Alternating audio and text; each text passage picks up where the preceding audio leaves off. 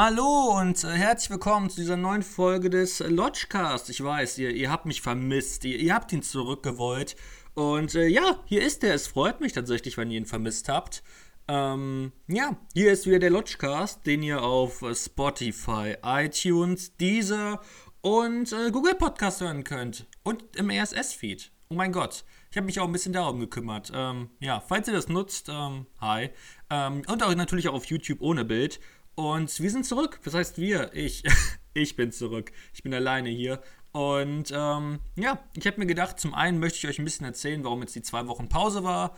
Ähm, und zum anderen, ähm, ja, keine Ahnung. Äh, ich glaube, wir reden jetzt einfach ein bisschen. Was heißt wir? Ich rede und äh, ihr könnt mir zuhören, während ihr entspannt irgendwas macht. Ihr könnt ja mal in die Kommentare schreiben, was ihr so macht, ihr, während ihr meinen Podcast hört. Ähm, ich persönlich höre ja auch privat Podcasts, zum Beispiel den vom Controversial Cinema Club. Liebe Grüße an euch und ähm, ja, äh, meistens äh, spiele ich über Playstation oder sowas und ja.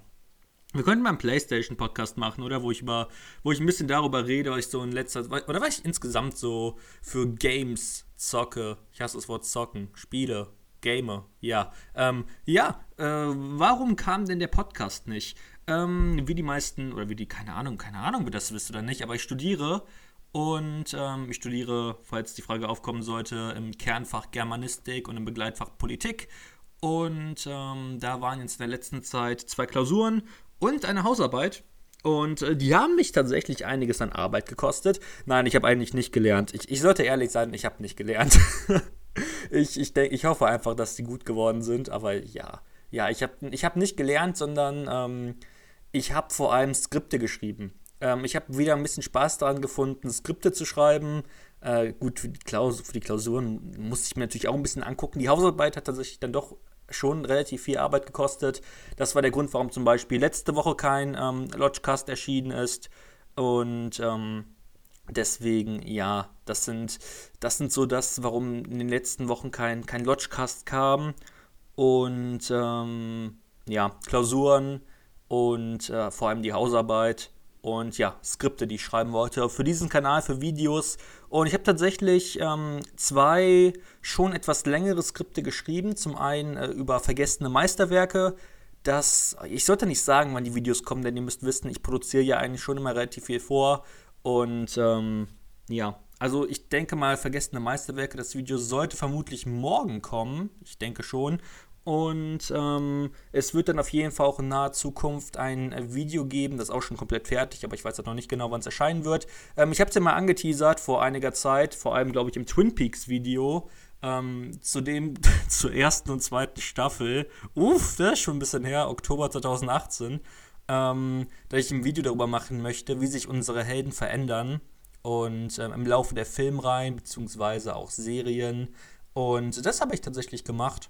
Und ja, ich habe mir da ein paar Gedanken gemacht und ich denke, es ist ganz, ist ganz cool geworden. Ähm, ja, da bin ich ziemlich gespannt auf euer Feedback, aber ich weiß noch nicht genau, wann es erscheinen wird, denn ähm, ich mag momentan auch Toplisten und sowas und ähm, ich finde auch Tierlisten eigentlich momentan ganz cool. Und bei euch kommt das ja auch gut an, deswegen äh, mal gucken, wann so die Videos kommen. Man äh, ich, man muss ja nicht alle Videos mit Skripten äh, direkt hintereinander raushauen. Aber mal gucken, wer weiß. Äh, wie schon gesagt, ich habe ja momentan wieder so ein bisschen meinen Spaß daran gefunden. Und ich habe vor allem auch Filmeinkauf-Videos aufgenommen. Ähm, für mich haben wir gerade den 1.8., ich muss gar nicht aufs Datum gucken, weil, weil ich weiß, dass wir den 1.8. haben, weil ja, ist erster. Und ähm, ja, ja, das, äh, ich habe viele Filmeinkauf-Videos aufgenommen, die stand jetzt bis ähm, Ende September, glaube ich, äh, erscheinen werden, jeden Mittwoch. Und deswegen, äh, wenn ihr Filmeinkauf-Videos mögt, dann, dann habt ihr damit was zu tun. Ähm, ja, das ist auf jeden Fall ziemlich cool. Ich habe viele, viele coole Sachen gekauft, die ich natürlich jetzt hier nicht spoilern möchte, beziehungsweise ähm, ein bisschen schon, denn das große Thema dieses Podcasts soll sein, was habe ich im Juli geguckt und wie war insgesamt so mein Filmmonat Juli. Ähm, ja, das könnte ganz cool sein. Und ähm, ich denke, es wird in nächster Zeit, das wird aber vermutlich dann ein Samstagsvideo werden. Ähm, ich habe mir tatsächlich für Letterbox habe ich mir ein äh, habe ich mir das Pro Pro Ding gekauft, also für 20 Euro im Jahr, dass man seine ganzen Stats und sowas angucken kann. Und das habe ich mir geholt, weil ich finde es eigentlich ganz schön, sich mal die Stats anzugucken. Und deswegen, das wird vermutlich dann auch mal ein Special, welches irgendwann erscheinen wird. Dass wir insgesamt mal darauf gucken, weil es ganz cool ist, weil man so, ja, alles sehen kann, was man, ähm, ja, was man so, was man halt so, so auf Letterbox gemacht hat und getrieben hat. Und das ist eigentlich ganz cool und das werden wir uns angucken. Sonst, wollte ich sonst noch irgendwas sagen? Ich hätte mir mal Notizen machen sollen. Ähm, ich weiß es nicht. Ich weiß es nicht. Nee, ich glaube, es müsste eigentlich alles gewesen sein. Ähm, wegen Ideen für den Podcast, also da müsst ihr euch keine Gedanken machen, da habe ich erstmal noch genug. Ähm, was mich natürlich noch interessieren würde, wollte ich auch noch ansprechen. Ähm, ich habe jetzt auf Letterboxd zum einen ähm, eine Top 100 Lieblingsfilme-Liste gemacht. Ähm, die könnten wir natürlich auch im Lodgecast durchgehen. Also natürlich nicht alle 100 Filme in einem Lodgecast, sondern das ein bisschen aufteilen. Meine 10, über meine 10 Lieblingsfilme haben wir ja schon gesprochen. Das heißt, ähm, das würde dann nicht für eine Episode reichen, aber ich denke mal für drei, vier Episoden könnte das reichen. Also wenn euch das interessiert, ähm, könnt ihr natürlich entweder auf Letterbox die Liste euch angucken oder ähm, oder oder oder oder wir besprechen das im Podcast. Und ich habe eine Top 50 Horrorliste gemacht ähm, mit meinen 50 äh, Lieblingshorrorfilmen oder meinen, auch, meiner Meinung nach auch besten Horrorfilmen. Und äh, die könnten wir natürlich auch durchgehen. Dann vielleicht in zwei Folgen mal gucken, aber ähm, ja, das ist auf jeden Fall, das ist auf jeden Fall eine Sache. Und ja, falls ihr Lust darauf habt, schreibt es mir gerne irgendwie, irgendwo, irgendwann. Und ja, sonst würde ich einfach sagen, starten wir rein, starten wir rein. Was habe ich, was ich geguckt? Ähm, ich würde sagen, wir fangen ab dem 7. Juli an, denn äh, das war so das letzte, letzte Punkt, warum ich, äh, wo ich aufgehört habe, glaube ich, mit, ähm, mit dem, mit, mit, mit, äh, im letzten Lodgecast. Mit, da, da haben wir auch über JSA geredet, Joint Security Area von Park Chan-wook, den ich ziemlich, ziemlich grandios finde. Und ähm, ja, deswegen äh, würde ich sagen, springen wir zum 8. Juli. Ich kann jetzt nicht immer die kompletten äh, Daten durch, äh, wann ich Dinge geguckt habe. Aber ähm, ja, ja. Ähm, ich habe One Cut of the Dead gerewatcht. Das war auf jeden Fall eine ziemlich gute Sache. Was habe ich denn mal währenddessen gemacht? Ich glaube, ich habe währenddessen ein Video geschnitten. Und ähm, ich glaube, ich habe währenddessen die ganzen Filmeinkäufe auch teilweise hochgeladen. Und äh, ja, deswegen, ich habe den halt so halb mitgeguckt. Aber ich liebe One Cut Dead, das ist ein toller Film und eine tolle Komödie. Falls ihr den noch nicht gesehen habt, solltet ihr das vermutlich ändern. Ich habe äh, Tucker and Day vs. Evil geguckt. Das ist äh, zum, einen, zum einen natürlich eine Anspielung an äh, Evil Dead, an Tanz der Teufel. Und ähm, es, es ist eine Horrorkomödie. Aber ähm, sie ist schon teilweise sehr lustig. Sie ist sehr lustig teilweise. Aber ähm, ja, es ist, ist teilweise auch wirklich schwierig, den, äh, den ein bisschen einzuordnen, denn äh, der hat auch seine sehr, heutzutage würde man vermutlich sagen, cringigen Momente. Und ich würde auch sagen, von wann ist der 2010? Ähm, also ist jetzt nicht der beste Film, den ihr jemals sehen werdet. Aber ich hatte, ich hatte schon Spaß teilweise und deswegen, ähm, ich habe ihm 6 von 10 Punkte gegeben, 6 von 10 Punkten gegeben. Und deswegen, ja, das ist eigentlich eine ganz, eine ganz gute Sache, denke ich. Hat Spaß gemacht, hatte spaßige anderthalb Stunden. Und deswegen, ja, habe ich jetzt nicht bereut, den zu gucken. Ähm, ich könnte mal gucken, da spielt einer aus Firefly mit. Und sein Name ist äh, nicht Tyler Bean, sondern Alan Tudyk. Tudyk, irgendwie sowas. Ähm, der spielt ja, hat ja auch eine der Hauptrollen in Firefly, eine grandiose Serie. Also wenn ihr die Serie noch nicht gesehen habt oder wenn ihr die Serie gesehen habt und den Schauspieler mögt, dann ähm, ja, solltet ihr vermutlich, solltet ihr vermutlich äh, Tucker and Dare with Evil gucken. Die gibt es momentan bei Home of Horror. Ähm, das ist ja auch ein weiterer Streamingdienst, den ich äh, durch meine Kritikerschaft bei ähm, Movie Worlds momentan kostenlos äh, benutzen kann.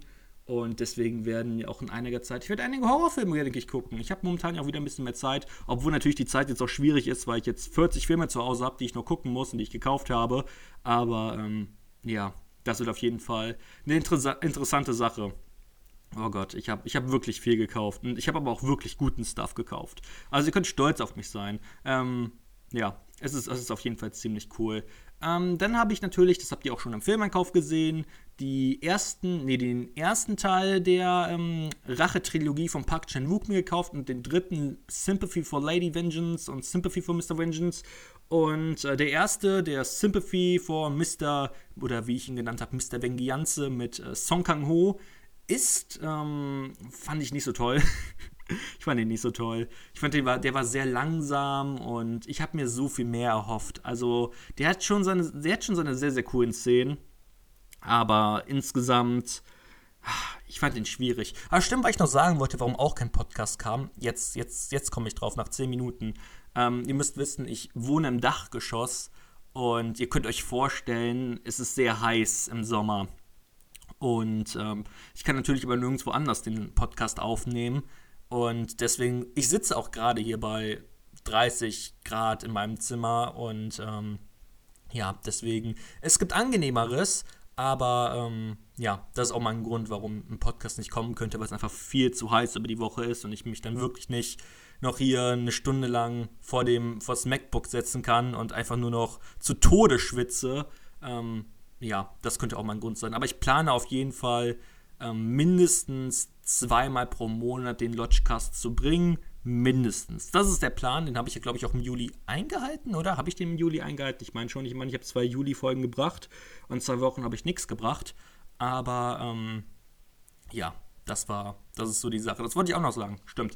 Ähm, und natürlich habe ich auch den dritten Teil geguckt, äh, Lady Vengeance, und ähm, den fand ich besser, den fand ich deutlich besser als äh, den ersten Teil der Rache-Trilogie von äh, Park Chan-wook. Ähm, ja, der ist, der ist nämlich, der dritte Teil ist nämlich sehr schön, er ist zum einen sehr schön brutal, muss ich sagen. Hm. Die Brutalität hat mir sehr, sehr gut gefallen. Und ähm, ich finde es auch sehr schön, dass am Ende, äh, das ist natürlich spoilerlos, aber am Ende steht vielleicht gar nicht mehr ähm, die Rache so um, also nicht das, es passiert nicht das, womit man rechnen würde. Und das zeigt eigentlich mal wieder, dass einfach Koreaner diese Rache-Thriller so gut beherrschen, ähm, weil es, es, es passiert etwas anderes, ich sage es mal so. Und ich fand den Schnitt zum einen auch in dem Film richtig grandios. Und die Settings, es, es ist alles sehr, sehr gut. Es gibt unfassbar gute Überblenden und insgesamt ähm, aus, aus einer Sicht von der Regie und von der Idee fand ich den Film ähm, sehr, sehr grandios. Aber ähm, ja, das war wieder so für mich, es gibt so diese paar Minuten im Film, wo ich mir so gedacht habe, ah, könnte ein bisschen schneller gehen, aber insgesamt ähm, ein guter Film. Sehr, sehr guter Film. Dann habe ich äh, mit einer Freundin Pan's Labyrinth gerewatcht, mal wieder. Und äh, was will ich zu Pan's Labyrinth sagen? Ich habe in letzter Zeit so viel über Pan's Labyrinth geredet. Ähm, ja, ich liebe den Film, gehört zu meinem Lieblingsfilm. Basta. Ich habe äh, dann auch noch Shoplifters geguckt. Shoplifters ist ein, äh, ich meine, japanischer Film. Und ähm, es geht um eine ärmliche Familie in Japan, die ein, ähm, die ein kleines äh, Mädchen aufnehmen, das ähm, dass äh, das, in der, das in der Kälte halt friert. Und im Endeffekt entführen sie das Mädchen. Also im Endeffekt entführen sie das Mädchen aus der, aus der Familie, aber ähm, ihr es halt schlecht dort. Sie wird dort missbraucht und hat blaue Flecken und sowas. Aber ähm, die Familie, die sie aufnimmt, ist halt auch, ähm, das sind halt vor allem halt Ladendiebe, die, ähm, die halt immer wieder im Supermarkt ähm, halt äh, viele Sachen klauen und äh, die lassen, lassen das halt größtenteils auch die Kinder machen. Also sie haben nämlich doch einen Sohn. Und äh, ja, es ist, es ist halt, es ist schon ein sehr herzerwärmender Film. Es ist schon ein sehr, sehr schöner Film. Den gibt es momentan bei Amazon Prime. Und ähm, hat mich teilweise auch ein bisschen an Parasite erinnert. Also wenn ihr Parasite mögt, dann wird ihr auch Shoplifters mögen, auch wenn äh, Shoplifters jetzt nicht auf dieses, ähm, auf ähm, diesen Aspekt des Genre-Mixes oder so eingeht. Aber es ist schon, es ist schon eine nette Mischung aus Drama, aber auch Krimi aber auch sehr viel Gesellschaftskritik teilweise. Es ist ein, es hat wirklich, es war wirklich ein Film, der mir sehr viel Spaß gemacht hat und der am Ende aber auch, ähm, ja, sehr, sehr, sehr, also krass, wenn ich jetzt sage krass, es ist auch, ich hasse das Wort, weil, ah, das ist, das hat so viel Interpretationspotenzial, aber ähm, ich würde sagen, es ist schon auf jeden Fall ein unerwartetes Ende war es für mich. Und deswegen, ähm, der hat auch die ein oder andere Überraschung parat. Der war ja, glaube ich, auch ähm, 2018, also dann war er 2019 für den Oscar nominiert. Als bester fremdsprachiger Film hat er nicht gewonnen. Aber deswegen sehr, sehr interessant von Hiro, Hirokatsu Koreda. Und äh, das ist auch kein unbekannter Mann. Der, auch, der ist auch in äh, Japan sehr, sehr bekannt. Aber ich kannte ihn noch nicht. Es war mein erster Film von ihm. Aber auf jeden Fall nicht sein letzter. Ich habe ihm 8 von 10 Punkten gegeben, genauso wie ähm, dem dritten Teil von Park Chan-wook Sache-Trilogie. Und deswegen, ja, sind auf jeden Fall gute Filme gewesen. Insgesamt kann ich sagen, der Monat Juli war ähm, überraschend, überraschend gut. Ähm, Im Juli habe ich zum Beispiel keine einzige 5 von 5 gegeben. Im äh, Juli habe ich tatsächlich ähm, drei 5 von 5 gegeben beim ersten Mal gucken. Und ähm, deswegen, der Juli war auf jeden Fall ein richtig starker Filmmonat. Ich habe auch viele Filme gesehen, die äh, vier oder vier Sterne, also acht Punkte oder mehr bekommen haben. Und deswegen, ähm, Juli war ein richtig, richtig starker Filmmonat, habe ich nicht gerechnet. Und es waren halt vor allem auch Filme, mit denen ich, bei denen ich gar nicht damit gerechnet habe, da ich die so gut bewerte. Das, das ist halt eigentlich so das Interessante, dass das halt so unscheinbare Filme waren. Aber ist ja auch cool. Das ist auch cool und deswegen mochte ich, mochte ich den Filmmonat Juli. Ich habe dann auch noch die Sieben Samurai habe ich äh, gerewatcht. Die dreieinhalb Stunden habt ihr auch schon im Filmeinkauf gesehen. Die, ähm, die Blu-ray, die ich jetzt habe von Kairos Film. Äh, vielen Dank auch nochmal an äh, Barbarossa an, äh, für den Tipp. Und äh, ja, ziemlich, ziemlich cool. Das habe ich jetzt auch tatsächlich in meinen Top 10 Lieblingsfilmen mit eingenommen, äh, mit reingenommen. Und deswegen ist jetzt auch ähm, I Saw the Devil da leider, leider rausgefallen. Aber ähm, ja, ich habe Sieben Samurai jetzt das zweite Mal gesehen und ist immer noch genauso gut wie beim ersten Mal. Ähm, ja, für mich das vielleicht beste Film-Epos aller Zeiten. Dann habe ich The Princess Bride gesehen. Wie heißt der nochmal im Deutschen? Ähm, der ist auf jeden Fall auf Amazon Prime von Rob Reiner. Ich habe vergessen, wie er im Deutschen heißt. Ähm, lass mich kurz nachgucken. Princess Bride. Die Braut des Prinzen. Gut, da hätte, hätte ich jetzt drauf kommen können, aber man kennt es ja, dass deutsche Titel dann manchmal ganz anders sind als die englischen. Ähm, hier in dem Fall auf jeden Fall nicht. Ähm, Princess Bride ist, ist, ich muss sagen, ich fand den Film ziemlich, ziemlich cool. Ähm, vor allem den Anfang des Filmes. Ähm, ihr müsst zum einen wissen, ähm, das ist ein Film von Rob Reiner, habe ich glaube ich gerade schon gesagt. Rob Reiner ist ein ziemlich cooler Typ, der hat ja auch Stand By Me hat er gemacht.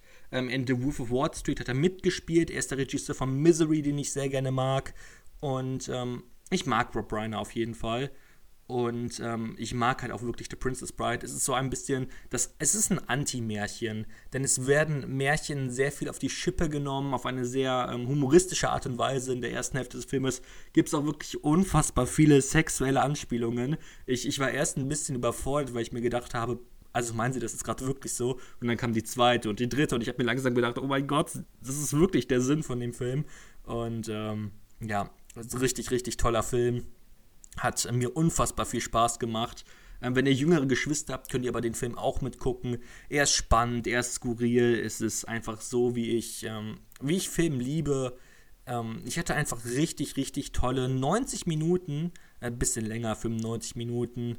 Und deswegen, äh, The Princess Bride kann ich nur wirklich jedem absolut empfehlen. Ist ein richtig, richtig toller Film. Und ähm, solltet ihr vermutlich gucken. Solltet ihr vermutlich gucken, hat mir so unendlich viel Spaß gemacht. Toll. Ähm, ja, deswegen ähm, auf Amazon Prime findet ihr den, genauso wie den nächsten Film JFK.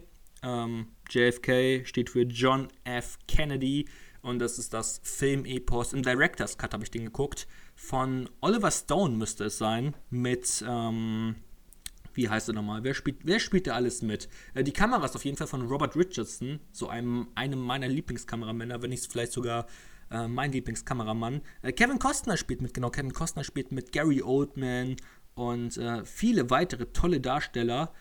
Und ähm, es behandelt halt ähm, den Tod von John F. Kennedy, aber aus so einer, ähm, aus einer Sicht, dass halt ähm, der Attentäter nicht ähm, kein Einzeltäter war, sondern ähm, dass es halt eine Verschwörung gab. Und ich muss sagen, JFK war für mich schwierig zu bewerten, denn das, was der Film macht, ist ziemlich gut. Ähm, der Film schafft es nämlich, die, also es basiert natürlich auf wahren Begebenheiten und ähm, auch die Figur von Kevin Costner, Jim Garrison, das ist auch ein echter, ähm, das war auch ein echter, also Verschwörungstheoretiker ist falsch. Ähm, er hat halt einfach, ich meine, er hatte auch plausible Argumente teilweise, aber ähm, seine Argumente sind halt heutzutage widerlegt. Sie, sie stimmen halt einfach nicht. Und das ist halt das große Problem des Filmes. Sie stimmten auch schon 1991 nicht mehr. Auch dort waren die schon teilweise groß widerlegt. Aber der Film versucht diese Argumente nicht in den Kontext einzuordnen, sondern er lässt sie einfach so stehen, würde ich sagen. Und das finde ich gefährlich. Es wird ja immer wieder gesagt, Joker ist gefährlich durch die Gewaltverherrlichung. Ähm, nein, JFK ist gefährlich, weil JFK wirklich die am Ende bewusst machen möchte. In einem der besten Filmenden aller Zeiten, wirklich. Ähm, Kevin Costner führt dort, ich weiß es nicht, einen 30-minütigen Monolog in einem Gerichtssaal. Und diese Szene ist perfekt. Sie ist genial geschauspielert. Es hat, es sind, es ist, es passt perfekt in diesen Film. Aber es ist auch wirklich gefährlich, wenn man wirklich am Ende des Filmes denkt, ähm, jo, JFK, er, er, wurde wirklich, es, ist, es, es muss stimmen. Aber heutzutage sind halt wirklich viele Argumente davon, davon, widerlegt und auch schon 1991, in dem Jahr, wo der Film erschienen ist, waren auch schon teilweise viele widerlegt. Und deswegen ist mir dort ähm, der Film zu einseitig. Und das ist mein großes Problem an JFK.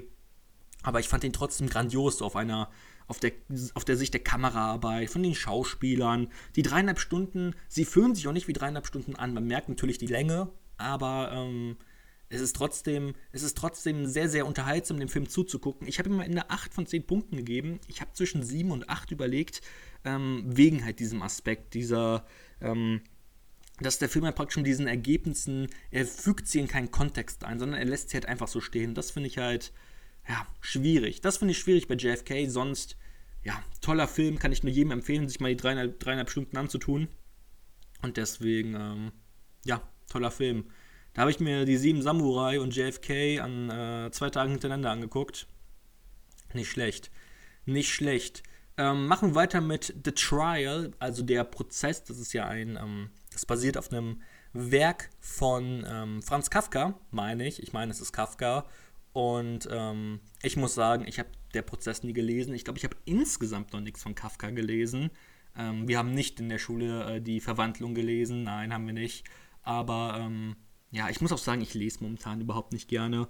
Also ich muss natürlich durch die Uni, Germanistik, muss ich natürlich schon ein bisschen was lesen, aber ähm, ja, da, da quäle ich mich häufig auch manchmal nur so ein bisschen durch, obwohl wir manchmal auch coole Sachen lesen. Wir haben dieses Semester zum Beispiel Tristan gelesen, ähm, der, also der, der mitteldeutsche Tristan mit seinen 20.000 Versen und den fand ich ziemlich, ziemlich interessant. Wir haben auch das Nibelungenlied gelesen, auch richtig toll. Wir haben auch gleichzeitig dann den, ähm, den Film gesehen von Fritz Lang, das war auch ziemlich cool. Aber ähm, ich bin momentan halt nicht so in Leselaune. Ähm, und ja, der Prozess, kommen wir wieder zum Film, ähm, ist auf jeden Fall, er ist auf jeden Fall hochinteressant. Er ist von Orson Welles und ähm, wie heißt der gute Mann? Anthony Perkins, ähm, also Norman Bates Darsteller in Psycho. Äh, ich meine, es ist Anthony Perkins. Ähm, lasst mich kurz nachgucken. Hieß er nicht Anthony? Doch, Anthony Perkins. Ich habe recht. Ähm, ja, der, der, Name hat mir auch letztens ja im Filmsammlungsvideo gefehlt. Anthony Perkins. Ähm, also, es ist schon sehr, sehr, wirklich ein sehr, sehr interessanter Film. Aber es ist halt auch leider wirklich ein sehr, sehr anstrengender Film. Er hat wirklich viele surreale Szenen, die mir sehr, sehr gut gefallen haben, aber mir war er einfach zu lang. Wie lange dauert der nochmal? Ich glaube, zwei Stunden dauert der Film, relativ klassisch, aber ich weiß, ich konnte, ich konnte einfach nicht viel mit dem anfangen. Und deswegen, ähm, ja, 6 von 10 Punkten, 6 von 10 Punkten hat er von mir bekommen. Ich kann jeden verstehen, der den Film höher bewertet, aber ich konnte einfach nicht viel damit anfangen. Ich habe mich ja doch ein bisschen darauf, ja, ich meine, der Film heißt Der Prozess. Ich wusste nicht direkt, dass, dass es das mit Kafka zu tun hat.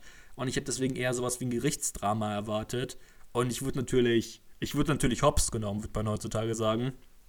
Aber ja, ist halt, ist auf jeden Fall was sehr, sehr Interessantes, etwas, das ich schon jedem mal empfehlen, empfehlen würde. Aber es, es war halt auch wirklich schwierig teilweise. Also man merkt dem Film meiner Meinung nach auf jeden Fall seine Länge an, auch wenn er hochinteressant ist. Am gleichen Tag habe ich auch noch Cube geguckt, ähm, der ja auf Netflix ist. Ah ja, und der Prozess ist auf Amazon Prime. Ähm, Cube ist ähm, ein Horrorfilm, der ziemlich, ziemlich brutal ist. Er ist 1997 erschienen ähm, er ist praktisch äh, Saw 1.0 und ähm, ja, ich muss sagen, Cube war auf jeden Fall interessant. Natürlich ist er heutzutage nicht mehr so brutal, aber ähm, es, es, fließt, es fließt schon viel Blut und äh, der hat auch ein paar, der hat auch viele nette Szenen und ähm, auch die Charaktere sind jetzt nicht vollkommen, äh, vollkommen uninteressant. Also der Film weiß schon, der Film weiß schon, was er sein möchte, aber auch dort, das war ein Film, der mich nie so richtig so richtig einfangen konnte und mich so richtig begeistern konnte. Deswegen sind wir auch hier wieder bei 6 von 10 Punkten. Ich mag den, ich fand den, ich fand den durchaus okay. Also, ähm, der hat, der, vor allem der dauert ja nur anderthalb Stunden und ich glaube, der war sogar noch kürzer. Der dauert irgendwas zwischen 80 und 90 Minuten.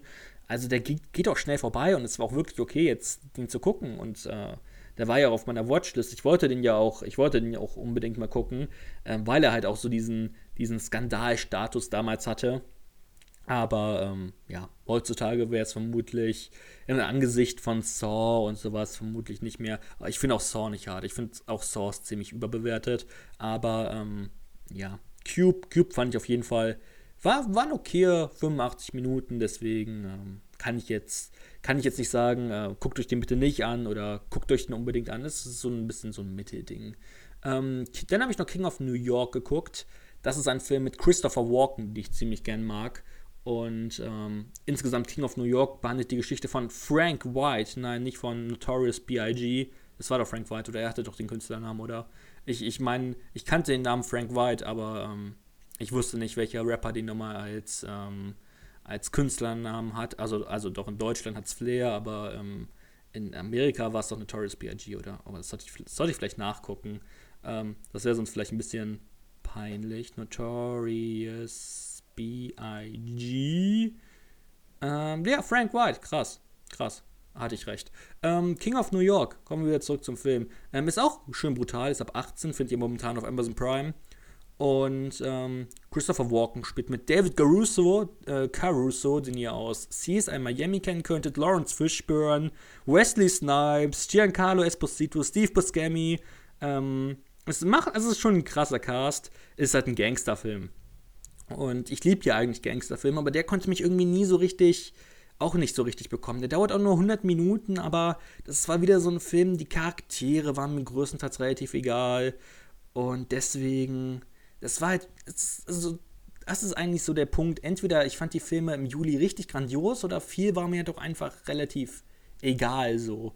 Und ähm, ja, das waren zum Beispiel zwei Tage, wo ich nicht so guten Stuff geguckt habe. Auch die nächsten Tage waren jetzt nicht so krasser Stuff. Aber ähm, ja, King of New York war auf jeden Fall auch kein Brecher, wie ich ihn erwartet habe. Kein, kein ähm, richtig spannender Mafia-Film. Es war einfach, es war ganz nett, den mal gesehen zu haben, vor allem weil ich auch Christopher Walken mag. Aber ähm, ich glaube, wenn man jetzt nicht groß auf Mafia-Filme steht oder auf Gangster-Filme steht, dann muss man den nicht gucken. Und wenn man auf Mafia-Filme steht, dann selbst dann muss man den jetzt nicht gucken. Das ist halt so eine nette Sache, wenn man ihn mal gesehen hat, aber ja, mich konnte er nie so wirklich, so wirklich bekommen. Also dafür war auch die Story halt zu 0815. Und ja, also der hat schon ein paar, ein, zwei nette, brutale Szenen, aber auch dort, ja, es ist, es ist halt ein bisschen schwierig. Ähm, dann habe ich noch Battleship Potemkin gesehen, einen der bekanntesten ähm, Werke aus Russland, ein Stummfilm aus dem Jahr 1925. Ähm, den habe ich sieben von zehn Punkten gegeben. Ähm, interessanter Film auf jeden Fall, der, ähm, der auf jeden Fall sehr viel also der auf jeden Fall sehr, sehr genau weiß, was er haben möchte. Also klar, es ist ein Propagandafilm in gewisser Weise, aber ihn darauf zu reduzieren wäre auf jeden Fall falsch. Denn ähm, Battleship Potemkin ist auf jeden Fall was sehr, sehr Interessantes. Vor allem, ähm, es gibt ja diese bekannte ähm, Kinderwagenszene und die funktioniert halt auch noch nach, ja, es sind bald 100 Jahre, 95 Jahre funktioniert sie immer noch, ähm, nach 95 Jahren funktioniert sie immer noch ziemlich, ziemlich gut. Und ähm, ja, deswegen, der hat mich, ich mochte den schon, ich mochte den, aber ja, es war jetzt, ist jetzt auch kein, es gehört jetzt nicht zu meinem Lieblingsstummfilm es war, es war okay. Es hat, also der dauert ja auch, glaube ich, nur 70 oder 80 Minuten. Äh, mir ging es, glaube ich, an dem Tag nicht so gut, deswegen habe ich nur den jetzt, äh, habe ich nur den geguckt. Aber, also von der Länge her. Aber, ähm, ja, es war, es war jetzt ganz nett. Was will ich da großartig zu sagen? Es war eine ganz nette Sache, aber ähm, großartig. Ja, es, er hat mich jetzt nicht großartig begeistert. Also aus filmhistorischer Sicht natürlich ist es unfassbar beeindruckend, was, was dort erschaffen wurde. Vor allem auch der Schnitt und alles ist natürlich ähm, sehr beeindruckend, weil er, weil er schon schafft, die Zuschauer äh, emotional zu brechen. Aber ja, schwierig. Sehr, sehr schwierig. Ähm, deswegen Battleship Potemkin, wenn, wenn ihr halt so historisch und äh, also so ähnlich wie ich, wenn ihr so filmhistorisch interessiert seid, dann auf jeden Fall mal angucken. Gibt es auf YouTube, aber sonst, ja, schwierig. Wenn ihr eh nicht so gut mit Stummfilmen, ähm, wenn ihr eh nicht so gerne Stummfilme guckt, dann ist, glaube ich, Battleship Potemkin auch jetzt nichts für euch. Ähm, ähm, dann habe ich noch ähm, am 15. Juli, wir nähern uns also der Hälfte, ähm, beziehungsweise nein, nicht ganz, weil wir haben ja auch erst am 8. gestartet. Oh Gott, oh Gott, es kommen noch einige Filme auf euch. Aber ich muss auch sagen, an manchen Tagen habe ich auch nur einen Film geguckt durch, ähm, halt durch die Klausuren und sowas. Deswegen, ähm, ja, ist, ist, ist vielleicht gar nicht so viel hinten raus, obwohl doch, doch schon. Ist auf jeden Fall einiges. Ihr könnt natürlich auch gerne mal in die Kommentare schreiben, ob ihr so welche, ja, ich lasse den Monat Revue passieren Videos äh, gerne oder Podcasts, Lodgecasts ähm, häufiger hören wollt. Also, ähm, ich meine, ich rede immer noch ganz gerne über die Filme, die ich, die ich im letzten Monat gesehen habe. Zumindest, wenn ich noch Erinnerungen an sie habe. Ähm, ja. ähm, haben wir das Problem bei irgendeinem Film, dass ich keine wirklichen Erinnerungen mehr an ihn habe? Nee, ich glaube nicht.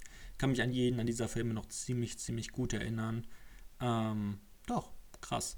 Ähm, machen wir weiter mit Christine von John Carpenter. John Carpenter, so eine riesige Horrorlegende. Ähm, ich habe von ihm auch in diesem Monat äh, Prince of Darkness gesehen. Bei dem habe ich eine Kritik. Ähm, zudem habe ich eine Kritik auf ähm, Movie Worlds geschrieben. Also ähm, da, also ihr könnt auf Letterbox auch auf die Kritik zugreifen. Da poste ich die ja auch. Also wenn ihr dort meine Meinung zu dem Film hören wollt, 6 von 10 Punkten. Ähm, ja, könnt ihr dort gerne reinhören oder rein, eher reingucken oder reinlesen. Es ist vermutlich reinlesen. Ähm, ja, dann ähm, Christine. Oh mein Gott, Christine. Wir sollten über Christine endlich reden. Christine ist nämlich ein wundervoller Film. Ich mochte ihn ziemlich gerne. Ich habe ihm zwar nur 7 von 10 Punkten genommen, äh, gegeben, aber er hat ein Herz von mir bekommen, weil ich ihn mag. Ähm, Christine macht nämlich einfach wirklich so viel Spaß. Also, der hat, der ist natürlich irgendwie bescheuert. Ich meine, es ist ein Auto, das Leute umbringt. Aber was der Film aus der Thematik macht, ist schon ziemlich cool. Die Inszenierung von John Carpenter ist ziemlich cool. Die Musik ist ziemlich cool. Und ich muss einfach sagen, ich mochte Christine. Ähm, der hat auf jeden Fall seinen Charme und hat auch seinen Charme nicht verloren über die ganzen Jahre. Der, ich weiß nicht, das ist halt, jeder, der so auf 80er Horrorfilme steht, der mag auch einfach, glaube ich, Christine. Der macht einfach wirklich viel Spaß und der versucht seinen Figuren Tiefe zu geben, äh, was auch teilweise klappt. Und deswegen, ja, ihr, ihr dürft jetzt nicht unbedingt den. Er, er funktioniert auch heutzutage nicht mehr als Horrorfilm. Aber wenn ihr einfach ein Auto sehen wollt, das Menschen umbringt und ein bisschen, ein paar Figuren, die ein bisschen Tiefe haben, dann guckt euch Christina an, der ist eh auf Netflix. Also, ja, guckt euch den an und habt Spaß. Habt Spaß. Christine kann ich nur jedem empfehlen. Ich hatte gute zwei Stunden. Also es waren, ich glaube, es waren eine Stunde 50, also 110 Minuten. Ähm, es ist jetzt keine Offenbarung, aber für das, was der Film sein will, macht er seine Sache extrem gut. Ähm, kommen wir zu den üblichen Verdächtigen. Ähm, dem habe ich 8 von 10 Punkten gegeben. Ähm, war ein Rewatch. Ich habe ihn mal vor, boah, zwei, drei Jahren geguckt. Da habe ich ihm 5 von 5 Punkten gegeben. Aber das liegt natürlich auch in diesem Endtwist, auf den ich natürlich jetzt hier nicht näher eingehen werde. Aber ich finde, ähm, das große Problem von den üblichen Verdächtigen ist, der funktioniert nur so wundervoll beim ersten Mal. Beim zweiten Mal hat der immer noch einen tollen Kevin Spacey, eine gute Musik. Insgesamt, man merkt, dass da Leute waren, die Bock hatten, so einen Film zu machen, aber das war jetzt beim zweiten Mal, es fehlt halt so ein bisschen der augenöffnende Punkt und ähm, es ist immer so, ist halt immer so die Frage, wenn ein Film halt einen Twist hat, funktioniert der Film beim zweiten Mal noch. Es gibt Filme, die beim zweiten Mal immer noch sehr, sehr gut funktionieren oder die vielleicht sogar noch besser funktionieren. Fight Club, finde ich, funktioniert noch besser, wenn man weiß, was abgeht. Ähm, ich finde, Psycho funktioniert vielleicht sogar auch noch einen Ticken besser. Aber ähm, ja, es gibt auch Filme wie die üblichen Verdächtigen, wo das halt so ein bisschen, ein bisschen schwieriger ist. Auch The Sixth Sense, finde ich, könnte ein bisschen darunter leiden. Ich habe ihn nämlich bisher nur einmal gesehen. Aber ähm, ich denke, auch das könnte ein Film sein, der beim zweiten Mal dann ähm, ein bisschen, halt schon ein bisschen schwächer ist, wenn man halt weiß, was abgeht. Obwohl ich bei Six Sense auch sagen musste, ich wusste auch, bevor ich den Film gesehen habe, was abgeht. Ähm, das wusste ich jetzt, als ich das erste Mal die üblichen Verdächtigen gesehen habe, vor zwei, drei Jahren, wusste ich das nicht. Da wusste ich nur, dass er unfassbar gut auf IMDb bewertet ist. Und ich habe mir gedacht, oh mein Gott, warum ist der Film so gut bewertet? Und dann habe ich den Film gesehen und habe mir gedacht, oh yo, der Twist. Der Twist ist krass. Und ja. Und Kevin Spacey ist krass. Und äh, Benicio del Toro ist krass. aber ja, ziemlich cool. Und Gabriel Byrne ist ziemlich krass. Also eigentlich nicht, aber ich mag ihn in Hereditary. ah ja, Hereditary erwähnt. Das ist ziemlich wichtig. Ähm, machen wir weiter mit Holy Motors. Und über den will ich eigentlich gar nicht so viel reden. Ähm, Holy Motors, wenn ihr Mubi habt, dann guckt euch bitte diesen Film an. Dankeschön. Und ähm, den Rest will ich dann in meinem vergessenen Meisterwerke-Video sagen, denn dort taucht dieser Film auf. Er hat von mir direkt beim ersten Mal 5 von 5 äh, Sternen bekommen. Also 10 von 10 Punkten. Und ähm, also ich habe überlegt zwischen 9 und 10 und habe ich mir gedacht, scheiß drauf, wir geben die 10. Und ähm, hat sich nicht, also ist kein Fehler gewesen, denke ich. Ich, äh, ja, ich habe auch zu Let auf Letterbox äh, ein, zwei Sätze zugeschrieben. Es war schon ein bisschen mehr. Und äh, ja, wie schon gesagt, ähm, ja, keine Ahnung. Äh, ah ja, stimmt, ich sollte vielleicht noch dazu sagen, ihr müsst jetzt nicht auf Letterbox, Letterbox gehen und die Kritik lesen, weil ähm, ich habe auch sehr viel von der Kritik für das Video übernommen und deswegen, ähm, ja, da, da ändert sich dann ein bisschen was. Aber Holy Motors war ein toller Film und ja, ziemlich, ziemlich cool. Wenn ihr Movie habt, guckt den. Unfassbar surreal. Der vermutlich, ich würde jetzt nicht sagen, dass surreal ist, den ich jemals gesehen habe, aber ähm, er, er, kommt schon teilweise an der Heilige Berg ran von äh, Alejandro Jodorowski und deswegen Holy Motors ist einfach nur wundervoll. Sehr, sehr krass. Sehr, sehr krass. Freut euch auf das Video, das vermutlich morgen kommt, denke ich. Es, es, es sollte morgen sein. Dann äh, habe ich tatsächlich einige Tage keinen Film geguckt. Das ist eine gute Frage, warum nicht? Was war denn am 17. und am 18. mit mir los? Wo war ich denn da? Am 17. und 18. Juni. Ähm. Nee, Juli. Juli. Ich weiß es nicht. Ach, nee, das liegt daran, weil, ähm, weil die Filme habe ich erst am Tag, in der Nacht praktisch gelockt. Ähm, ja, deswegen, egal, egal. Ähm, ja, am, am 18. Juli dann ich, äh, hatte ich Freunde bei mir und äh, die sind äh, Trekkie, Trekkies, Trekkies nennt man die so, Star Trek-Fans. Und äh, ich habe noch nie einen Star Trek-Film geguckt. Ich habe Star Trek Discovery geguckt. Schande über mein Haupt. Ich habe die erste Staffel gesehen, fand sie nicht gut. Und sonst habe ich natürlich die Filme von J.J. Abrams geguckt, aber ich, ich sollte sie vermutlich nicht als Star Trek bezeichnen. Aber ähm, jetzt habe ich die richtigen Star Trek-Filme geguckt. Was heißt, ja, so nicht alle, sondern ich habe zwei und drei geguckt. Also der Zorn des Khan und die Suche nach Spock. Und äh, muss sagen, ich mochte sie. Vor allem äh, Star Trek 2, der Zorn des Khan. Ziemlich cool, vor allem halt, also ikonisch einfach. Ich meine, die Figur des Khan, ähm, ziemlich cool. Einfach unfassbar cool. Ich hatte sehr, sehr viel Spaß mit dem Film. Und ähm, deswegen ziemlich cool. Und auch der, der dritte Teil, die Suche nach Spock, ist auch, ist auch cool, hat mir auch Spaß gemacht. Auch wenn ich ihn äh, schon schwächer fand. Äh, den zweiten habe ich, also Zorn des Khan, habe ich 8 von 10 Punkten gegeben. Die Suche nach Spock 6 von 10. Wir wollten eigentlich noch den äh, vierten gucken, aber dafür war ich dann zu müde. Schande über mein Haupt, das holen wir irgendwann nach. Aber ähm, ja, ziemlich cool und äh, ich freue mich auf den vierten. Wirklich. Also ich habe nicht damit gerechnet, dass sie mir so gut gefallen oder ich zumindest so viel Spaß mit denen habe, aber doch, kann ich, kann ich nichts gegen sagen. Fand ich äh, sehr, sehr gut. Dann habe ich A Tale of Two Sisters gesehen. Den müssten wir auch schon im Filmeinkauf gehabt haben. Äh, ein Film von Kim Yi-won. Ich habe seinen Namen gelernt. Äh, ja, es kommt, ein, es kommt vermutlich noch ein bisschen was über Kim Yi-won. Ähm, deswegen, ja. Deswegen kenne ich den Namen jetzt. Es ist doch Kim Ji-won, oder? Jetzt ist es nicht Kim Ji-won, stelle ich das vor. Doch, ich bin mir nicht relativ sicher. Es sollte Kim Ji-won sein. Kim Ji Ji-Woon oder Kim Ji-Woon, doch ist es richtig. Ähm, er hat auf jeden Fall, er ist Regisseur von I Saw the Devil, A Tale of Two Sisters, The Good, The Bad, The Weird. Und ähm, ja, das sind drei ziemlich tolle Filme. Und ich habe jetzt A Tale of Two Sisters gesehen. Und er ist so ziemlich, ich habe mir tatsächlich auch überlegt, ähm, vielleicht ein Video über die zu machen über, oder über seinen Einfluss, denn ähm, A Tale of Two Sisters ist vor allem, wenn man halt den Aufstieg des südkoreanischen Kinos betrachtet, ähm, ein wichtiger Film gewesen und absolut zu Recht, denn der ist schon ziemlich, ziemlich toll. Es ist ein Horrorfilm, aber der auch sehr viel auf so einer Familienebene arbeitet. Ich möchte nicht genau sagen, wie, weil ähm, ich finde, es funktioniert, der Film funktioniert sehr gut, wenn man nichts über ihn weiß. Aber ähm, er ist auf jeden Fall unfassbar intelligent.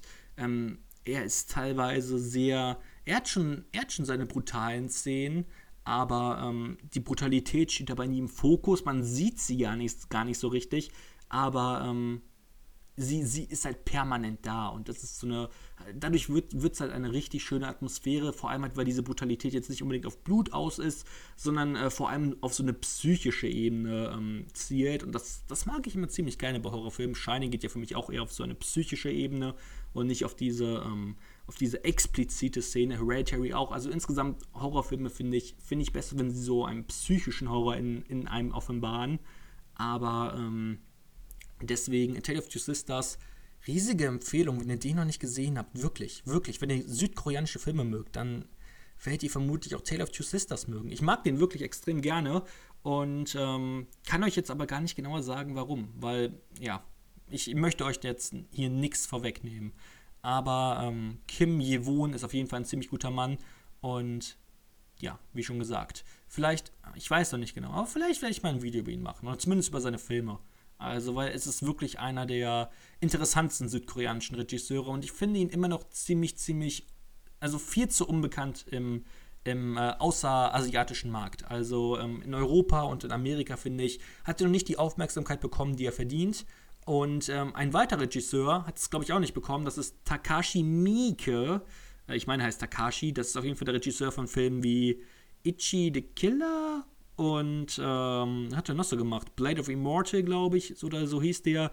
Audition hat er gemacht. Und ähm, einer seiner bekanntesten ist natürlich äh, 13 Assassins, den ihr auch schon im Filmeinkauf gesehen haben solltet.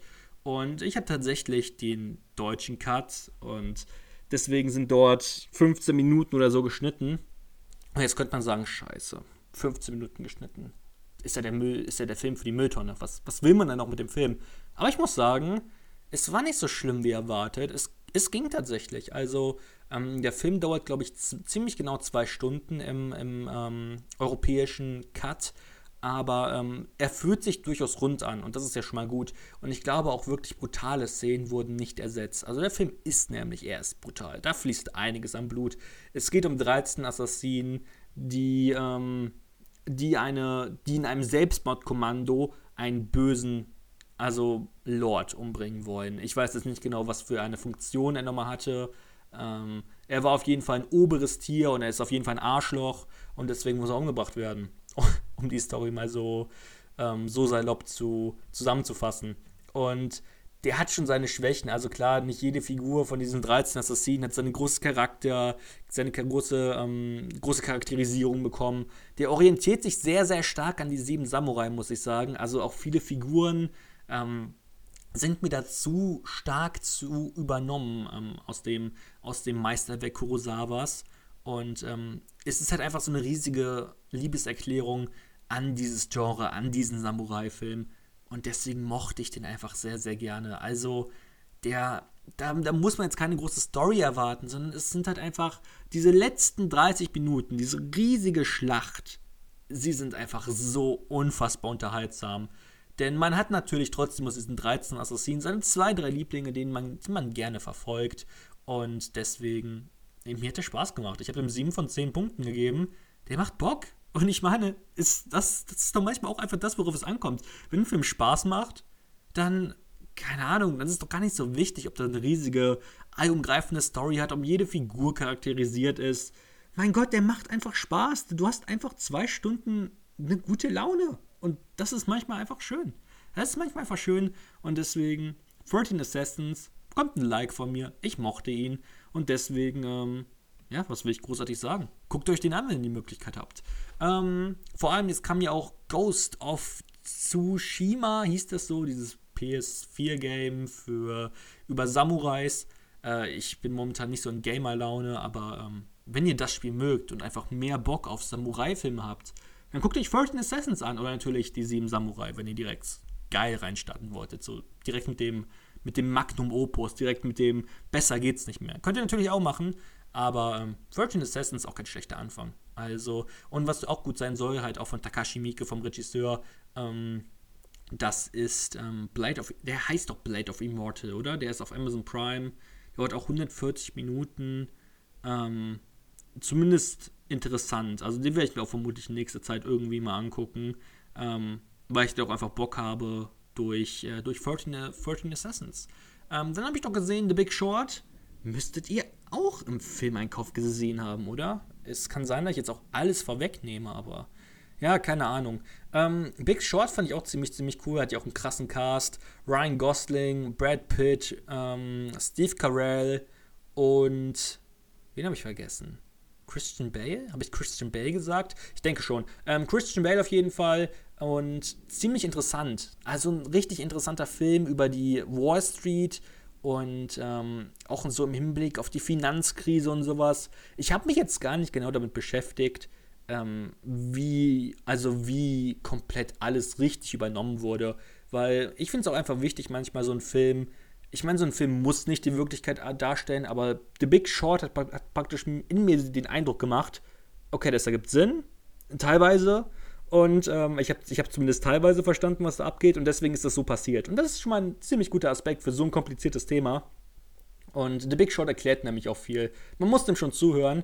Ähm, ich denke, ich habe ihn auf Englisch geguckt und äh, mit deutschen Untertiteln. Und ich denke, das ist sogar eine ganz gute Sache, weil ähm, ich kann mir nicht vorstellen, dass der im Deutschen so gut funktioniert durch die ganzen Begriffe und sowas, die die benutzen. Und ähm, ja, ich weiß, ich, ich, fand den auf jeden Fall ziemlich, ziemlich gut. Ich habe ihm 8 von 10 Punkten gegeben. Mir hat der Spaß gemacht. Der äh, ist hochinteressant. Der hat eine Margot Robbie, denn, die in der Badewanne sitzt. Ich meine, allein das gibt schon drei Punkte. Und äh, deswegen, ähm, ja, The Big Short. Ziemlich cooler Film. Was, was will ich großartig mit The Big Short sagen? Ich glaube, das ist auch so ein Film. 2015 hat, glaube ich, jeder über den gesprochen. Ich spreche jetzt im Jahr 2020 noch ein bisschen darüber. Ja, toller Film. Solltet ihr gucken. Solltet ihr wirklich, wirklich gucken. Ich hatte wirklich sehr, sehr viel Spaß mit dem. Ähm, einfach aber trotz, auch obwohl es ein hochkompliziertes Thema ist. Ähm, ja, Jetzt kommen wir zu der nächsten 5 von 5. Und dann habe ich direkt nach The Big Short geguckt. Und ich habe mir gedacht, ist das der richtige Film? Habe ich da Bock drauf? Und was wird das für ein Film sein? Ich wusste nichts. Und dann kam er. The Lobster. The Lobster von Jorgos Lantimos. Und das ist jetzt vermutlich wieder so ein Film. Ja, Lukas, du bist so krank. Warum, warum liebst du sowas so sehr? Aber ich weiß es noch nicht. Ich liebe einfach so unfassbar kranke Liebesgeschichten. Ähm, das liebe ich ja auch schon an I'm a Cyborg, ähm, but, but It's Okay. Diese unfassbar verrückte und skurrile Liebesgeschichte in der Psychiatrie, ähm, wo, wo, die, wo der andere so ein Dieb ist und die andere halt glaubt, dass sie ein, ein Roboter ist, ein Cyborg ist. Und The Lobster ist halt, The Lobster ist einfach ein riesiger Mindfuck, aber ich habe es so sehr geliebt, weil alle Figuren irgendwie so charmant sind, die Story so liebevoll erzählt ist, die ganze Grundsituation, insgesamt so viele Szenen so unfassbar skurril sind und ich weiß nicht, ich, ich, ich konnte einfach so gut mit diesen Charakteren mitfühlen teilweise. Also, und weil der Film halt am Ende auch sehr viel teilweise offen lässt. Und das ist auch wundervoll. Ähm, um's mal, um mal kurz die Grundsituation zusammenzufassen. The Lobster befasst eine Dystopie. Und äh, diese Dystopie, in dieser Dystopie sind halt Menschen, die Single sind, sie sind, also sie sind Abschaum. sie, sind, sie sind nicht so sehr erwünscht. Sie dürfen nicht ähm, einkaufen gehen in der Stadt. Ähm, sie dürfen, sie, insgesamt, sie sind sehr eingeschränkt. In dieser Gesellschaft sind nur Pärchen erlaubt. Und deswegen werden ähm, Menschen, die Single sind, in ein Hotel gesteckt und dort haben sie 45 Tage Zeit, um einen Liebes, um einen Partner zu finden. Und äh, wer in diesen 45 Tagen halt keinen Partner findet, der wird in ein Tier verwandelt. Und er darf halt, also es wird halt vorher, also er darf vorher entscheiden, was für ein Tier er sein möchte. Die Hauptfigur möchte halt, ähm, möchte halt ein, ähm, ein Lobster sein, ein Hummer. Und ähm, deswegen, ja, das ist halt dieser, dieser erste Teil des Filmes, in dem, ähm, in dem halt die Figur von Colin Farrell versucht, ähm, diese, eine Liebespartnerin zu finden und den zweiten Teil des Filmes möchte ich da nicht spoilern, denn äh, er nimmt auf jeden Fall den einen oder anderen Haken und, ähm, also der Film. Und äh, ich, ich, oh mein Gott, dieser Film. Also die meisten Leute sagen, die erste Hälfte steht, stellt die zweite in den Schatten, aber ich fand beide gleich auf perfekt. Ich hatte einfach wirklich so viel Spaß mit dem Film. Es ist unfassbar. Es ist so unfassbar. Und äh, es ist sehr schade, dass er es nicht in die vergessenen Meister, ins vergessene Meisterwerk-Video geschafft hat, weil das stand zu dem Zeitpunkt tatsächlich schon fertig. Und ähm, ja, sehr, sehr schade, denn ich hätte gerne noch viel, viel mehr über den Lobster geredet. Und an dieser Stelle ist es halt auch nur schwierig, weil ich halt nicht spoilern kann. Aber ich kann wirklich nur sagen, die Lobster, ich habe mich in diese unfassbar skurrile Liebesgeschichte verliebt, die, ähm, die in dieser Dystopie spielt, die einen tollen Colin Farrell hat, eine wundervolle Rachel Weisz. Aber der ganze Film ist auch, der ist halt einfach, der steigert sich in die unfassbar verrücktesten Situationen. Ähm, er hat aber auch so eine Art, Moral ist vielleicht das falsche Wort, aber ähm, er, man muss schon dann auf jeden Fall auch über den Film nachdenken. Er lässt einen nicht los. Und ähm, ich werde ihn auf jeden Fall versuchen, im August nochmal ähm, noch zu gucken. Denn ja, ich meine, es ist, passiert ja auch nicht alle Tage, dass ich einen Film direkt 5 von 5 Punkten gebe. 10 von 10, äh, 10 von 10 Punkten. Und deswegen, ähm, ja, Der Lobster, toller, toller Film. Ganz, ganz grandios. Ähm, tolle Musik, tolle Kameraarbeit. Ich kann, ich kann nichts Negatives über diesen Film sagen. Das war auch so ein Film, wo ich mir gedacht habe, ja, soll ich dem jetzt 10 von 10 Punkten geben, aber ich fand den halt einfach wunderbar. Und ich möchte gar nicht ausschließen, dass ich den irgendwann mal als einen meiner Lieblingsfilme betitel. Also, ich fand den, der hat mir einfach so unfassbar viel Spaß gemacht. Und der hat mich auch einfach ach, über alles, über die ganze Geschichte nachdenken lassen. Es ist halt einfach so unfassbar skurril. Es ist, es ist eine wundervolle Story. Ein wundervoller Regisseur, Yorgos Lantimos. Ähm, ich mochte ja schon The Killing of a Sacred Deer sehr gerne, aber mit The Lobster hat er meiner Meinung nach sein bisher bestes Werk erschaffen. Und ich freue mich sehr auf seine weiteren Werke. Ich bin, ich bin großer Yorgos Lantimos-Fan auf einmal geworden. Hätte ich nicht mit gerechnet. Ich hätte nicht damit gerechnet, dass ich den so grandios finde. Aber jetzt sitze ich hier bei 30 Grad in meinem Zimmer und sage, The Lobster, ich will auch gern Hummer. Sofort. Sofort.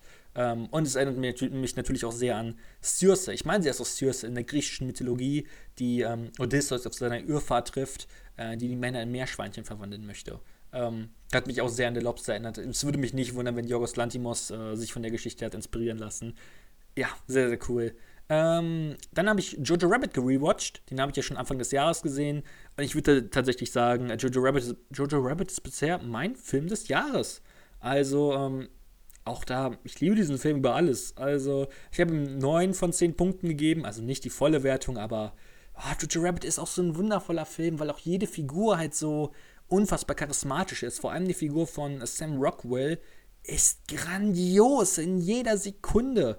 Und ähm, dass diesem Film vorgeworfen wird, dass er das Thema Holocaust und ähm, insgesamt Judenverfolgung und sowas totschweigt oder ins Lächerliche zieht, da kann ich einfach nur groß widersprechen. Ähm, in keiner Sekunde wird das, wird das totgeschwiegen. Vor allem am Ende ähm, wird der Film zu einem Antikriegsfilm. Auch klar, mit dem ein oder anderen lächelnden Auge. Nee, lächelndem. Keine Ahnung, ich weiß noch nicht mehr, was ich sagen möchte. Aber ähm, mit dem einen oder anderen Lachen im Auge. Es heißt Lachen im Auge, oder? Mit dem einen oder anderen Lachen im Auge. Lachendem. Ach, ach egal. Ihr, ihr, wisst doch, was ich meine. Ihr wisst doch, was ich meine. Ähm, auf jeden Fall, Jojo Rabbit, ich lache mich immer wieder tot. Taika Waititi als ähm, Adolf Hitler, als, als imaginärer Adolf Hitler, ist wundervoll.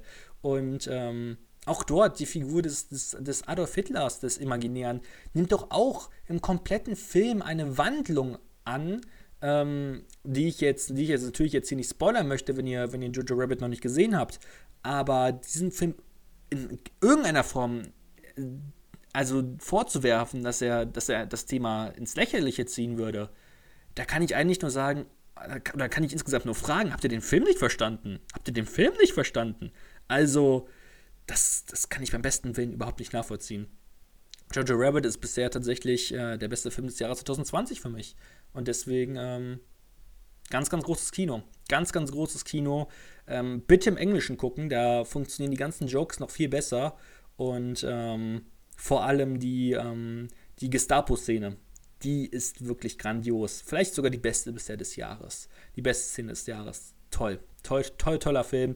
Könnt ihr endlich auf Blu-ray kaufen, macht es bitte. Jojo Rabbit, toller Film. Dann habe ich äh, Inherent Vice von Paul Thomas Anderson gesehen. Und, oh mein Gott, was will ich über den sagen? Mit äh, Joaquin Phoenix. Ich fand ja schon The Master ziemlich wundervoll mit Joaquin Phoenix von Paul Thomas Anderson. Aber Inherent Vice, ne, das war. Das war halt einfach ein absolut surrealer Drogentrip, zweieinhalb Stunden lang, bei dem ich einfach irgendwie überfordert war. Also ich meine, ich liebe ja so welche surrealen Filme. Also und der Film hat dann natürlich auch noch ein bisschen Film Noir miteinander vermischt und sowas. Also Inherent Vice war wirklich einfach nur einfach nur krank und ich freue mich jetzt schon, den irgendwann mal das zweite Mal zu gucken, denn ähm, der war sehr, sehr anstrengend, fand ich. Ich habe ihm nur 7 von 10 Punkten gegeben, aber der hatte irgendwas Einzigartiges und Besonderes an sich, dass ich auf jeden Fall sagen würde, ich gehe nochmal auf diese zweieinhalb Stunden, auf diese zweieinhalb Stunden lasse ich mich nochmal ein. Ich ziehe den Joint mit Joaquin und ähm, Inherent Vice ist ein toller Film. Genauso wie ähm, Ivans Kindheit, den ich gleich bewertet habe von ähm, Andrzej Tarkowski, der aber für mich unter den gleichen Problemen leidet wie viele andere Tarkowskis auch. Sie sind einfach zu langsam. Und ähm, ja, es ist ein Debütfilm. Ja, ich, ich mochte Ivans Kindheit. Das ist ein Film, den werde ich auch bald nochmal das zweite Mal gucken. Aber ja, schwierig. Schwierig. Also 7 von 10 Punkten ist natürlich nicht schlecht, aber ich habe tatsächlich mehr erwartet. Für mich ist tatsächlich bisher das Beste, was ich von Tarkovsky gesehen habe, Stalker und ähm, Andrei Rublev. Und ähm, mir fehlen ja nur noch zwei Werke von ihm, nämlich ähm, Der Spiegel und ähm, Solaris. Und ich bin sehr gespannt, ob nochmal ob in Filmen mich Fantakowski so richtig ähm, in den Bann ziehen kann. Viele lieben ja der Spiegel, bis auf äh, Cobalt String. Grüße an dieser Stelle an dich. Aber ähm, ja, keine Ahnung. Ich, ich bin mal gespannt. Ähm, ich freue mich auf jeden Fall schon, ähm, ja, die restlichen Werke von Andrei Tarkowski zu sehen. Ähm, sind, sind nämlich auf jeden Fall immer interessant. Sie sind immer interessant und haben etwas sehr, sehr Eigenes an sich, aber äh, sind auch sehr, sehr sperrig. Also, ähm, ich würde sogar gar nicht sagen, dass. Vielleicht ist Ivans Kindheit doch als erster Film für, von Tarkovsky ähm, eine gute Sache, wenn man auch mit dem anfängt. Aber ähm, ich habe ja mit Stalker angefangen. Auch das ist jetzt keine schlechte Sache. Also, Stalker, äh, wenn ihr Stalker sehen könnt, ihr könnt ihn ja auf, äh, auf YouTube gucken, legal. Deswegen macht das. Guckt euch einfach mal Stalker an. Dann habe ich äh, den ersten Herr der Ringe im Kino gesehen. Einer, der, einer meiner absoluten Lieblingsfilme. Was heißt, ja, eigentlich nicht absolut, aber er ist schon in meiner Top 30. Und ähm, ja, der erste Herr der Ringe, ich liebe ihn, vor allem die Minen von Moria sind für mich das Beste in der kompletten Trilogie. Und deswegen Herr der Ringe ziemlich cool. Reicht. Ähm, ja, keine Ahnung. Ist halt Herr der Ringe. Was will ich bei Herr der Ringe sagen? Ist vermutlich ähm, die, vermutlich die beste Trilogie, weil sie die beständigste ist. Und ähm, dann sage ich das jetzt direkt auch. Ich habe dann ähm, für mich gestern ähm, habe ich den zweiten Herr der Ringe, ach stimmt, in der Extended-Version habe ich sie gesehen, das erste Mal. Und ähm, guckt sie auf jeden Fall in der Extended-Version, wenn ihr die Möglichkeit habt. Äh, es fügt auf jeden Fall dem Film nochmal viel hinzu. Und ähm, also ich fand den schon beim ersten Mal, also in der Kinofassung, ich habe den, Herr der Ringe schon mehr als einmal geguckt. Also es sollte jetzt nicht so, sollte jetzt nicht so wirken, als ob ich jetzt Herr der Ringe jetzt das erste Mal geguckt habe, sondern nein, ich habe die bestimmt schon fünfmal oder so geguckt, also alle. Aber das erste Mal halt in der Extended-Version. Und ähm, es macht den Film nochmal, also es macht ein Meisterwerk nochmal zu einem Meistermeisterwerk wenn ihr versteht, was ich meine. Und ähm, deswegen, ja, jetzt habe ich gestern äh, die zwei Türme gesehen. Auch sehr, sehr nice. Und ähm, auch für mich ein Meisterwerk. Und äh, für euch heute, für mich dann nächste Woche Freitag, sehe ich dann die fast 5 Stunden Rückkehr des Königs im Extended Cut. Und ähm, ich freue mich. Ich freue mich, habe richtig Bock, diese Reise zu beenden mit Frodo, Gandalf, Legolas, Aragorn und Sam. Und deswegen, ja, freue ich mich schon drauf, habe ich Bock drauf. Ähm, dann habe ich Der unsichtbare Dritte gesehen. Ein Film von Alfred Hitchcock, den ich ziemlich, ziemlich gut fand. Ähm, vor allem Cary Grant ist ziemlich, ziemlich cool. Und ähm, insgesamt hat er mich so ein bisschen an ähm, Der Mann, der zu viel wusste, erinnert. Der, glaube ich, später erschienen ist. Also sollte mich vermutlich der unsichtbare Dritte eher an Der Mann, der zu viel wusste, ähm, erinnern. Also an das von Hitchcock selber gedrehte Remake. Der, shit, wie der Mann der zu viel wusste. Nee, tatsächlich ist der Mann, der zu viel wusste, zuerst gedreht worden. Krank. Ähm, auf jeden Fall der unsichtbare dritte North by Northwest ist äh, ziemlich, ziemlich cool, ähm, weil er halt auch so sehr viele skurrile Wendungen, also skurril ist das falsche Wort, ähm, sehr viele ähm, Wendungen nimmt und viele Orte abreißt und ähm, deswegen, ja, ziemlich, ähm, ziemlich viel Elan und Dynamik hat. Und das ist auf jeden Fall immer eine ziemlich, ziemlich coole Sache und es ist halt einfach ein sehr, sehr spannender Krimi. Deswegen, äh, der unsichtbare Dritte hat auf jeden Fall zwei Stunden sehr viel Spaß mit. Auch wenn ich nicht sagen würde, dass er jetzt an die besten Werke von Hitchcock rankommen würde. Es hat für mich so ein bisschen der, dieser Wow-Moment gefehlt. Ähm, für mich hat jeder von diesen großen Hitchcock-Filmen einen Wow-Moment, wo ich, wo ich mich für immer daran erinnern kann. In, ähm, in zum Beispiel Psycho ist es ja, offensichtlich der Twist oder die Duschszene, da sind sogar zwei, ist ja meiner Meinung nach auch der beste, ähm, der beste Hitchcock. In, äh, in Die Vögel ist es dann der Moment, wo, ich meine, sie sitzen in dieser Cafeteria und wo auf einmal das alles mit den Vögeln so richtig stark beginnt. Ähm, oder auch in der die Szene in der Schule, wo die alle auf diesem Klettergerüst sitzen. Ähm, Vertigo natürlich auch der Twist. Und, oder bei ähm, Das Fenster zum Hof wenn äh, Grace Kelly auftaucht, obvious, äh, natürlich offensichtlich, obviously und ähm, ja, ja, deswegen hat bei mir so ein bisschen der, dieser richtige Wow-Moment gefehlt und bei der Mann, der zu viel wusste, als äh, Kesera gesungen wird. Ähm, ja, deswegen North by Northwest, ziemlich cool, aber meiner Meinung nach jetzt gehört er nicht zu den besten Filmen von Hitchcock. Ähm, Sweeney Todd habe ich noch gesehen, fand ich leider ziemlich schrecklich hat von mir nur ähm, 4 von 10 Punkten bekommen. Konnte ich gar nichts mit anfangen. Ich fand die äh, Musical-Szenen schrecklich. Ähm, ich fand, die standen auch dem Schauspiel im Weg. Insgesamt das Drehbuch fand ich äh, langweilig, die Figuren eindimensional. Und ähm, deswegen Sweeney Todd für mir überhaupt keine Empfehlung, hat mir keinen Spaß gemacht. Schrecklicher Film, der bisher auch mit Abstand, nicht mit Abstand, denn Alice im Wunderland ist auch schrecklich, aber ähm, auf jeden Fall einer der schrecklichsten Filme von Tim Burton, vielleicht sogar sein schrecklichster. Und ich habe mir eigentlich gedacht, nice, der Film ist brutal, aber auch die Brutalität fügt dem Film keinen besonderen Stellenwert hinzu. Und deswegen Sweeney Todd kann ich leider nicht leiden. Keinen Spaß gemacht, keine Empfehlung ja, wenn ihr, wenn ihr den Film mögt, könnt ihr mir gerne mal schreiben, warum. Ähm, Ghost Dog habe ich doch gesehen von Jim Jarmusch. Ähm, hat für mich Spaß gemacht, weil ich halt dieses ganze Samurai-Thema natürlich auch mag. Durch Sieben Samurai, bla bla bla, habe ich schon drüber geredet. Aber ähm, leidet für mich unter den ähnlichen Problemen wie die meisten Filme von Jim Jarmusch. Sehr sperrig, äh, sperrig und ähm, ja, sehr langsam. Und deswegen Ghost Dog hat ziemlich tolle einzelne Szenen, wodurch er dann die 7 von 10 Punkten bekommen hat. Aber ähm, ja, es war jetzt keine für mich große, war jetzt keine große Offenbarung wie Night on Earth. Night on Earth ist immer noch für mich Jim, von Jim Jarmusch. Besser geht's nicht.